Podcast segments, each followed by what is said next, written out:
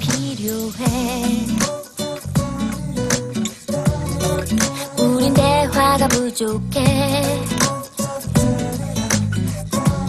서로 사랑 첫인상은 참 좋았는데 그 사람과 대화하면 왠지 호감이 반감되는 경험 해보셨을 겁니다. 자, 전문가들은 상대방의 호감도를 높일 수 있는 대화의 기술이 따로 있다고 조언하는데요. 연구 결과로 증명된 특별한 대화법 지금 뉴스지에서 알려드립니다. 어떻게 하면 사람들이 나를 좋아할 수 있을까? 혹시 고민하고 계십니까? 전문가들은 대화법에 그 비밀이 숨어 있다고 조언합니다.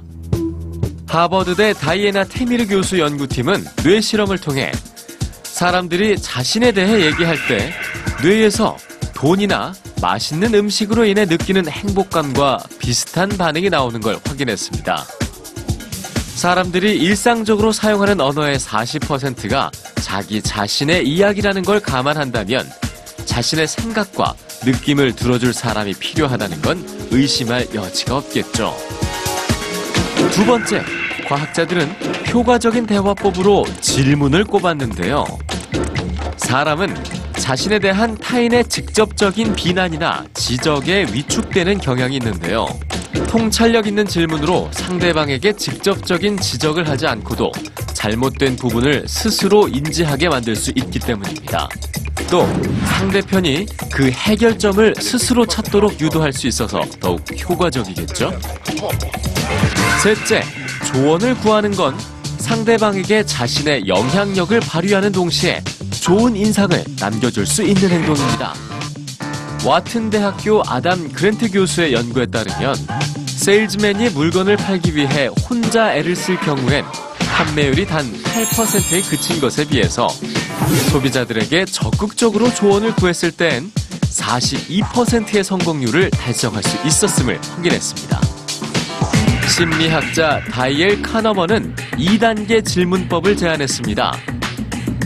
먼저 일과 삶에 대한 전반적인 안부를 묻고 그 다음 상대방의 대답에서 나온 긍정적인 내용에 대해 더 자세히 물어보는 건데요.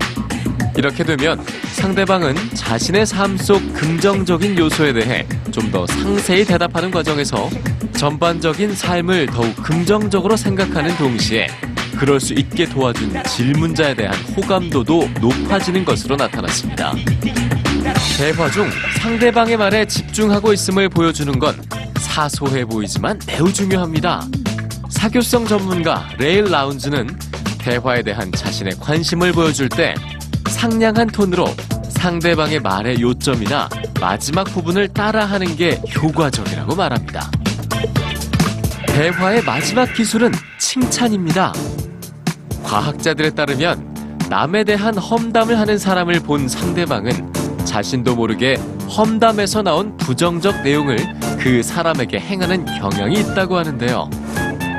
따라서 남에 대한 험담보다는 칭찬을 하는 게 본인의 평판에도 득이 된다는 겁니다.